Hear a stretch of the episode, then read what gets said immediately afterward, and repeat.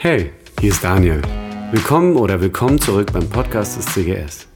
Ich hoffe, dass die folgende Botschaft dich inspiriert und befähigt, deinen nächsten Schritt im Glauben zu machen. Weil Gott will, dass dein Leben gelingt.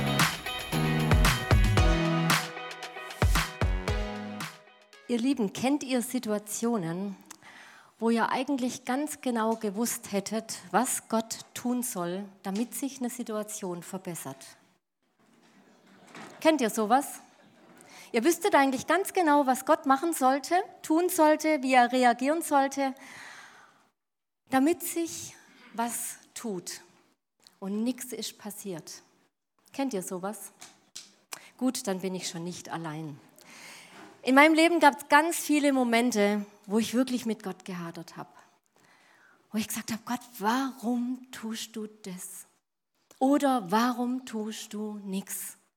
Was ist los? Was läuft falsch? Warum passiert vielleicht auch genau mir das? Und ich habe oft gehadert. Und ich habe oft geklagt. Und ich habe manches Mal sogar geschumpfen. Und es gibt Menschen, die sagen, das darf man doch nicht. Man darf doch nicht mit Gott schimpfen. Also man kann doch nicht Gott, mit Gott klagen. Sowas, sowas kann man nicht machen. Und wenn du der Meinung bist, dann will ich dir heute Abend sagen, doch. Guckt mal in die Psalmen, lest euch mal die Klagelieder durch. Da wird ganz schön ordentlich geklagt. Und heute Abend soll es um einen Propheten gehen. Der reiht sich jetzt nicht unbedingt an Hiob und Josua an, aber es ist ein Prophet im Alten Testament, den überblättert man leicht. Habakuk, genau. Habakuk wird leicht überblättert hier vorne, haben wir gerade schon festgestellt. Aber in dem Buch Habakuk ist ein Schlüssel, wie man mit Situationen umgehen kann und auch soll, wenn Gott nicht das tut, was man von ihm erwartet. Wenn er nicht unseren Vorstellungen entspricht. Und ihr Lieben, die Frage ist nicht, ob wir sowas mal erleben. Ich glaube, jeder von uns erlebt solche Situationen. Aber die Frage ist, wie gehen wir da durch und vor allem, wie kommen wir heraus? Wie gehen wir aus solchen Situationen heraus? Weil unser Leben mit Jesus, unser Leben als Christ, das läuft normalerweise so, dass es irgendwann mal einen Startpunkt hat und in den allermeisten Fällen geht es hier bergauf. Wir erleben Gott, wir fühlen uns angekommen, Gebete werden erhört, wir, haben, wir spüren so eine Wärme, so eine Heiligkeit. Es ist alles einfach richtig gut. So, und dann kommt eine Situation, wo es nimmer so gut läuft. Dann kommt eine Situation, wo es vielleicht wieder so geht. Und die Frage ist, wie reagieren wir da? Habakkuk, dieses Buch ist einzigartig in der Bibel. Weil normalerweise ist so, Propheten bekommen immer eine Eingebung von Gott, bekommen immer ein Wort von Gott und geben das an die Menschen weiter. Habakkuk ist so frustriert von seinen Umständen, er kann damit wirklich nicht umgehen. Und er geht zu Gott und sagt, Gott, wir müssen reden. Der gibt kein Wort an die Menschen weiter, sondern das ist so ein Zwiegespräch zwischen ihm und Gott. Habakuk ist extrem genervt und gefrustet von den Umständen. Schlechten Menschen geht's gut, guten Menschen geht's schlecht. Wie heute. Manchmal.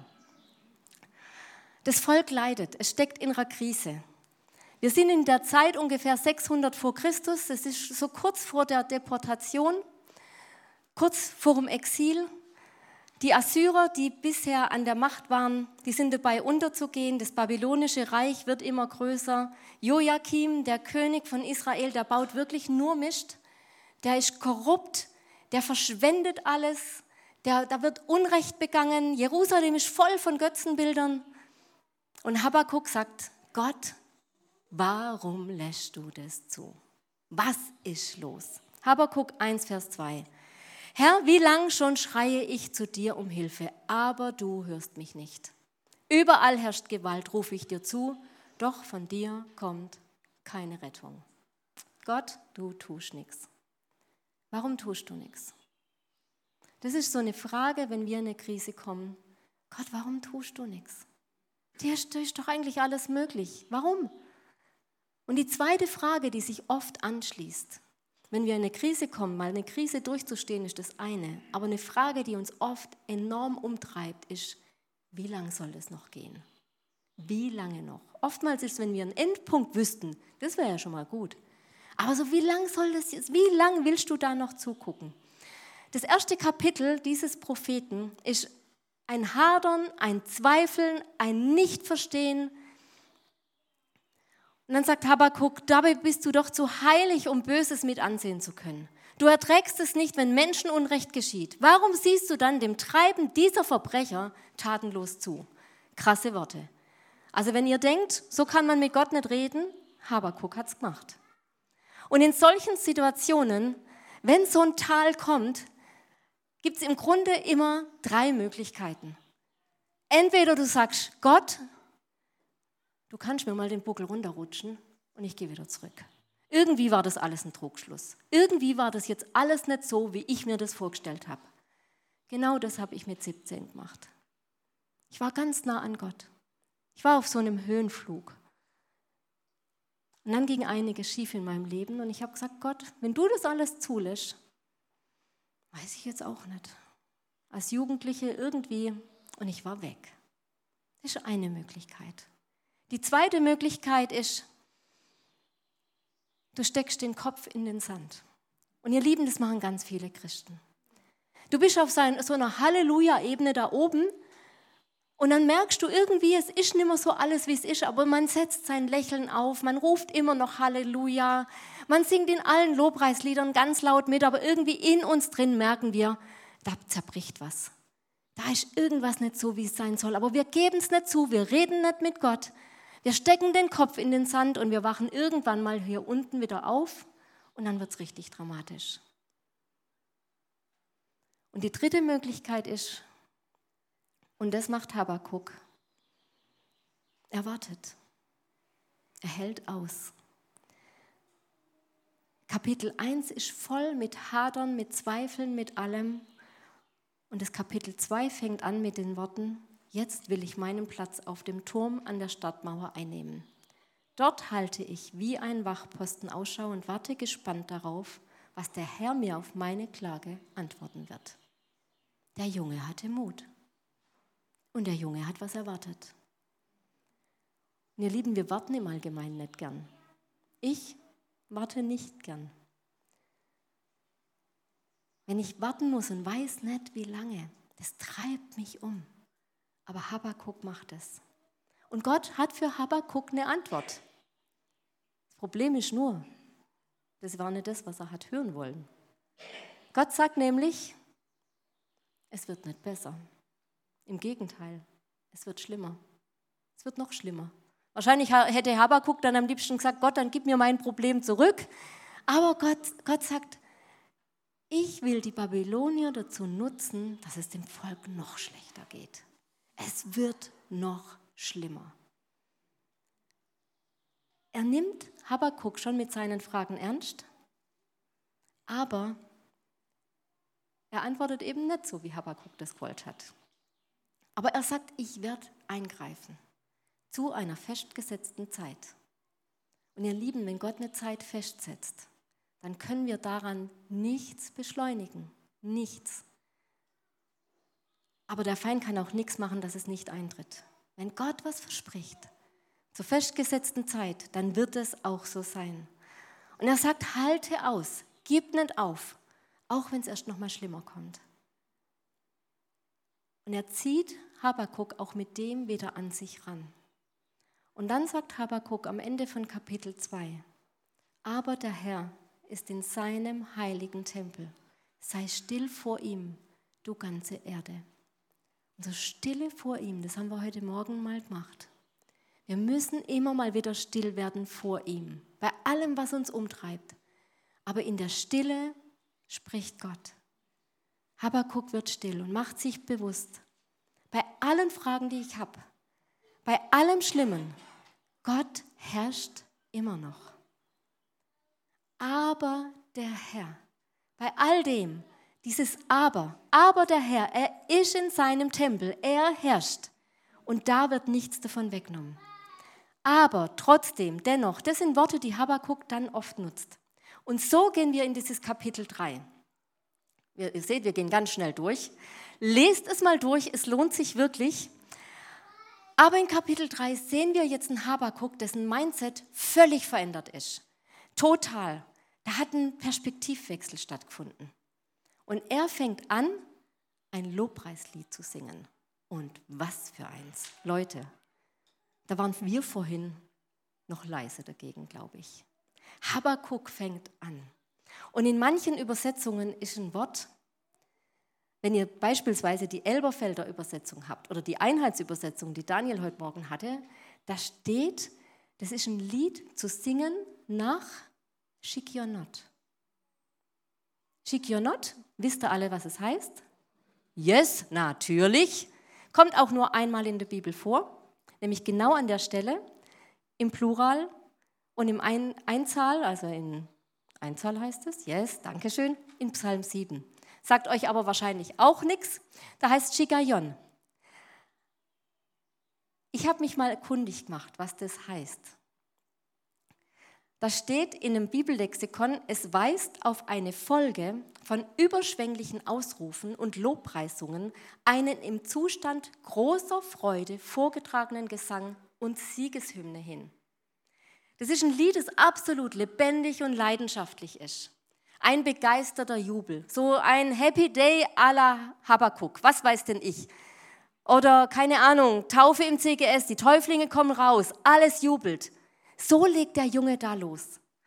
Ein totaler Mindshift. Ein to ganz anderes Denken. Das ist diese Art, wie Habakkuk dieses Lied, Lied singt. Und einer hat mal gesagt, das ist Lobpreis mit ganz vielen Ausrufezeichen. Da werden extrem viele Ausrufezeichen gesetzt in diesem Lied, was Habakkuk da macht. Und das Krasse ist, dieser Perspektivwechsel von Habakkuk, dass sich hier etwas ändert, das passiert, bevor überhaupt irgendwas passiert. Bevor Gott irgendetwas tut, fängt Habakkuk an. Er lobt Gott für das, was er ist und nicht für das, was er tut. Habakuk lobt Gott für das, was er ist und nicht für das, was er tut. Und ich glaube, das ist extrem wichtig. Wofür loben wir Gott oft mit großem Enthusiasmus? Für Dinge, die er tut. Wenn es uns gut geht, wenn Dinge erfüllt werden, dann sind wir voll des Lobes, dann sind wir auf unserer Halleluja-Ebene da oben. Aber Gott loben im Tal, bevor er was tut, das ist was anderes. Und das, die Frage ist aber, wie geht es? Wie können wir das machen? Habakuk erinnert sich an die Vergangenheit, an das, was Gott schon mal getan hat.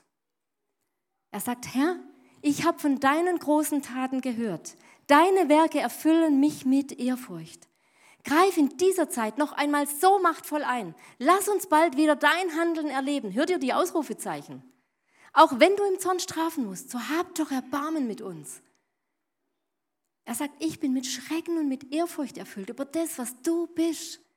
So wie wir heute Morgen auch schon gehört haben, wir brauchen diese Ehrfurcht vor Gott, zu wissen, wer er ist, dass wir ihn loben und ehren können. Und es ist eine Entscheidung, ihr Lieben. Es ist keine Gefühlssache. Es ist eine Entscheidung, die mein Herz sich drehen lässt und mich wieder auf Gott ausrichtet. Ihn für das zu loben, was er ist. Und ich glaube, das ist die ehrlichste Form von Gebet und Anbetung, die es gibt. Wenn wir Gott loben und ehren für das, was er ist, obwohl er noch gar nichts macht. Das ist das, was Habakkuk macht. Und jetzt hört mal in Vers 3 und 4 im Kapitel 3 auf die Ausrufezeichen. Von Theman kommt er, der heilige Gott. Vom Bergland Paran zieht er heran. Sein Glanz strahlt über den Himmel und sein Ruhm erfüllt die ganze Erde. Wie das Sonnenlicht bricht seine Herrlichkeit hervor. Um ihn leuchtet es hell und in den Strahlen verbirgt sich seine Macht. Ausrufezeichen an Ausrufezeichen an Ausrufezeichen. Paran, wenn ihr euch fragt, wo der Ort ist, da denkt jeder Israelit zu der damaligen Zeit an die Herausführung aus Ägypten, an die Wüstenwanderung. Und Habakkuk sagt, hey, wir waren in dieser Wüste. Gott hat uns aus der, aus der Gefangenschaft befreit. Und er wird uns auch aus diesem Exil zurückführen. Was er kann, das macht er nochmal. Ihm sind alle Dinge möglich. Du hast es schon mal gemacht. Gott, du machst es nochmal. Und wenn du gerade in dem Tal bist, vielleicht nicht heute Abend, heute Abend ist alles toll. Wir haben gut gegessen, wir haben Wasserbomben abbekommen, wir haben mit den Kindern gespielt, wir waren Berge erklimmen. Heute Abend geht es uns richtig gut. Heute Abend sind wir so diese Halleluja-Singer, so ganz oben. Aber ihr Lieben, wenn ihr in dem Tal seid, erinnert euch daran, was Gott schon getan hat. Habakkuk tut hier nicht so, als wäre alles toll.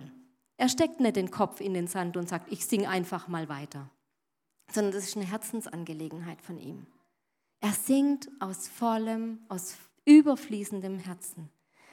Das ist kein, kein billiger Lobpreis, den er da macht, sondern das ist einfach sein, sein Herzensanliegen, das er da raussingt. Er sagt, ich blicke der Realität schon ins Auge. Es wird krass. Es wird vielleicht auch schlimm. Aber ich werfe den Blick nochmal drüber raus. Ich blicke Gott ins Auge. Jetzt habe ich Gott gesehen. Das macht er da mit diesem Gebet. Ich mache mir bewusst, wer er ist. Und das brauchen wir immer wieder auch in unserem Leben, dass wir uns das bewusst machen. Wenn das, was in, im Leben ist, zerbricht, wenn Beziehungskrisen kommen, wenn Krankheiten kommen, wenn Tod uns ins Haus fällt, ohne dass er eingeladen war. Wenn irgendwas passiert, dann brauchen wir genau das. Das ist so ein Schick Your Not Lobpreis. Wenn Schwierigkeiten, die, die passieren, einfach nicht zu dem passen, was du eigentlich in deinem Herzen glaubst, dann brauchst du genau diesen Schick Your Not Lobpreis, der dich nach vorne bringt, der dich nach vorne gucken lässt, der das, was du in der Vergangenheit erlebt hast, mitnimmt und sagt, und da geht es nach vorne. Da, da vorne ist Gott und er wird genauso wirken. Dem ist alles möglich. Und ich brauche das genauso in meinem Leben, dass ich mich immer und immer wieder erinnere. Aber guck, er trägt nicht nur alles, er hält es nicht nur aus, sondern der geht all in. Er hält nicht nur durch, sondern er gibt alles. Als Gott mir dies alles zeigte, fing ich am ganzen Leib an zu zittern. Seine Worte ließen meine Lippen beben. Der Schreck fuhr mir in die Glieder und ich konnte mich kaum auf den Beinen halten. Habakuk hat an dieser Stelle, und es sagt sein Name auch aus, er hat mit Gott gekämpft. Habakuk heißt von der Bedeutung her, er kämpft, aber gleichzeitig umarmt er. Aber nun will ich ruhig auf den Tag warten, an dem das Unheil über dieses Volk hereinbricht, das zum Angriff gegen uns bläst. Habakuk kämpft und er umarmt. Er kämpft in Kapitel 1, aber dann wird er vertrauensvoll umarmend. Und genau das ist wichtig. Und er sagt noch am Ende von Kapitel 3, noch trägt der Feigenbaum keine Blüten und der Weinstock bringt keinen Ertrag. Noch kann man keine Oliven ernten und auf unseren Feldern wächst kein Getreide. Noch fehlen Schafe und Ziegen auf den Weiden und auch die Viehställe stehen leer. Noch ist, ist noch nichts passiert von dem, was Habakkuk eigentlich möchte. Noch nichts zu sehen. Und doch will ich jubeln, weil, weil Gott mich rettet. Der Herr selbst, der Herr selbst ist der Grund meiner Freude. Nicht das, was er tut, sondern er selbst ist der Grund meiner Freude. Aber dennoch, trotzdem ist Gott derjenige, der mein Herz voll macht und der mich in die Anbetung bringt, weil ich mich daran erinnere, was Gott in der Vergangenheit getan hat. Und das erfüllt mein Herz mit diesem Shikionot-Lobpreis. Obwohl Gott noch nichts getan hat, ich gehe voran, ich gebe alles, indem ich trotzdem alles reingebe. Habakkuk war zuerst richtig zerbrochen. Und durch diesen Zerbruch ist er aber durchgegangen. Er hatte Fragen, warum Gott es tut, was er tut. Aber er wandte sich damit an Gott. Und wisst ihr, ich glaube, dass es manchen Zerbruch in unserem Leben braucht, damit wir wachsen können. damit wir sehen, wie Gott wirklich ist. Weil ich glaube, Gott begegnet uns nicht nur da oben, sondern vor allem da unten. Da unten lernen wir Gott kennen. In meinem Leben hat es ganz, ganz viele Zerbrüche gegeben. Mit 17 habe ich Gott den Rücken gekehrt und dann zerbrach eine Ehe. Und in diesem Verlauf lebte meine Tochter immer bei mir. Viele von euch kennen meine Geschichte, einige kennen sie noch nicht. Mein Mutterherz hat gelitten. Und dann habe ich Jesus kennengelernt und mein, mein Gedanke war, ich war, ich war da oben. Ich habe gedacht, jetzt ist alles gut, ich bin wieder zurück, ich bin bei Gott, es tut mir gut, es ist alles, jetzt ist alles wieder heil. Und mein erstes Gebet war, so Gott, jetzt kann Michelle wieder zurückkommen. Jetzt ist doch alles gut. Dir ist alles möglich, das habe ich gehört. Du liebst mich, also tust du doch, was ich jetzt gern möchte. Du bringst mir meine Tochter zurück. Und ich wusste, dass er es macht. Das, das wusste ich irgendwie innerlich. Ich habe gewusst, es wird geschehen. Und ich habe nur gedacht, gleich, sofort, jetzt. Ist doch alles gut. Alles wäre richtig gewesen. Es dauerte noch sechs lange Jahre. Ich wusste das. Aber diese Zeit, ich war ganz, ganz oft da unten. Und was glaubt ihr, wie ich gehadert habe und wie ich zu Gott geschrien habe und ihn nicht verstanden habe? Aber ich habe gesagt, Gott, ich, dieses Mal gehe ich all in. Dieses Mal lasse ich dich nicht los. Dieses Mal bleibe ich dabei und ich will sehen, was du tust. Ich will dich festhalten, ich will dich umarmen, ich will nimmer von dir weg. Ich habe ihn oft nicht verstanden. Und so gab es ganz, ganz viele solche Täler in meinem Leben, ganz viele Zerbrüche, ganz viele Dinge, wo ich Gott nie, nicht verstanden habe. Und viele sagen, hey, stell nicht die Warum-Frage, stell die Wozu-Frage. Und ich sage euch, Leute, auch die Wozu-Frage wird manchmal nicht beantwortet. Danke, Frau, kriege ich auch manchmal keine Antwort. Ich weiß nicht wozu. Aber ich weiß, dass Gott mein Herr ist. Und ich weiß, sein Plan ist gut, auch wenn ich manches nicht verstehe. Aber ich will meinen Blick immer wieder heben zu ihm, immer wieder aufgucken. Und was mir extrem geholfen hat in der Zeit, ich habe so ein Buch, das habe ich schon vor ganz vielen Jahren angefangen. Und in diesem Buch das ist kein Tagebuch, wo ich alles reinschreibe. Hier stehen nur die wichtigsten Sachen drin. Hier stehen alle Verheißungen drin, die Gott mir mal gegeben hat. Alle Prophetien, die schreibe ich da rein. Alles, wo ich mal auf, also ich, vor zehn Jahren, wir waren noch nicht lange in der Gemeinde, zwei Monate war unsere erste Gemeindefreizeit und da hat Ewald für mich einen Eindruck gehabt. Der steht da drin. Alles steht hier drin. Und wenn ich das dann manchmal, wenn ich wirklich in so einem Tal drin hänge und Gott mal wieder nicht verstehe und anfange zu hadern, dann gucke ich in dieses Buch rein und denke, Gott, du bist gut.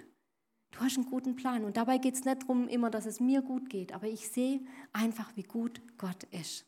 Und wenn ihr sowas noch nicht habt, ich möchte es euch echt ans Herz legen. Wir vergessen so schnell, vor allem das, was Gott in unserem Leben tut. Wir vergessen das, was er uns schon zugesprochen hat, all das Gute. Schreibt es euch auf. Ich möchte keins dieser Täler nochmal durchleben die waren alle nicht gut. Die waren alle so richtig, yes, so, genau so war's. Aber ich möchte keins davon missen. Weil in jedem Tal habe ich Gott noch mal mehr gesehen, noch mal mehr kennengelernt. Und ich kenne ihn heute immer noch nicht allumfassend. Soll ich auch gar nicht. Aber ich habe ihn jedes Mal besser kennengelernt. Und dazu möchte ich euch einfach ermutigen. Bleibt dran. Kapitel 1 hat begonnen, wenn jetzt hier ein Stift wäre, könnte ich es malen. Ach, hier schon. Kapitel 1. Ganz viele Fragen. Ganz, ganz viele Fragezeichen, die Habakkuk hatte.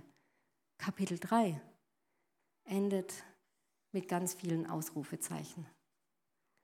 Kapitel 1 fing an mit Hadern und Zaudern. Und ich möchte dir einfach nur sagen, lass dich nicht entmutigen und vor allem dreh Gott nie den Rücken zu.